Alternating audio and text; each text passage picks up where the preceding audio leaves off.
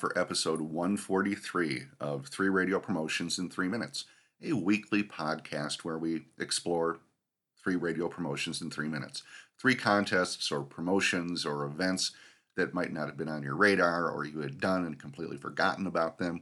Or hopefully, maybe it just sparks an idea. Sparks are good, you know, unless again, if you're in Northern California right now. Um, idea number one. So now, idea number one rain dogs. One of the things we discovered during COVID was that brackets work and that brackets don't have to be just a March thing, they can be all year round.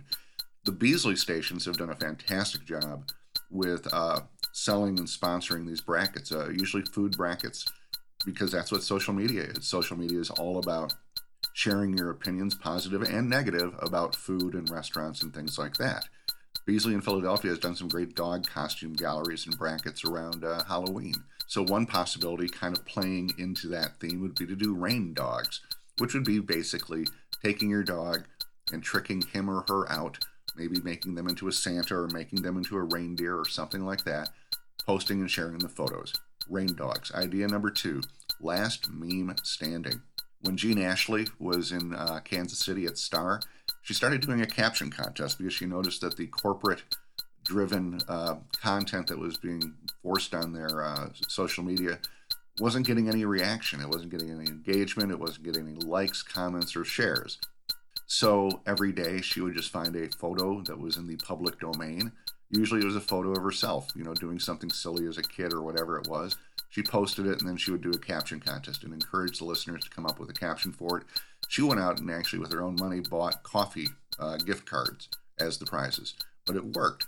Last meme standing would be something perhaps for a Monday uh, coming out of the weekend. You have a photo of maybe from a station event or some uh, something that the morning show was doing, or just you know some photo that you find, and you post it and you do a contest for the listener who can turn it into the best meme.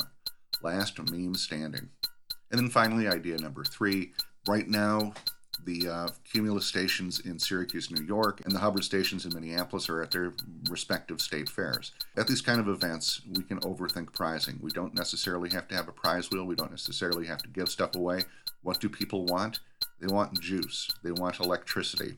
So to have a charging station at these kinds of events, festivals, concerts, it doesn't matter, is a great prize and very simple. Joey Tack, when he was in Knoxville, actually built his own using a eight foot table from the promotions department and some paint and a skill saw.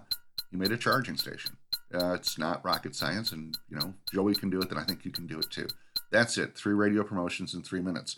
My name is Paige Nienaber. I consult radio stations on marketing and promotions. You can learn more about me at cpr-promotions.com. Uh, you can follow me on Facebook. You can follow me on Twitter. I think it's Layover Page. Thanks to Ed Mann with Man Group Radio out in Los Angeles, who does all my barter, and to Isabel Boshi with Nook Design up in Vancouver, who does all my digital stuff. And as always, to Don Bustante, my producer out in Hollywood.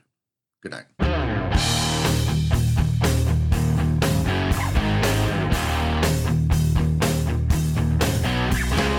Make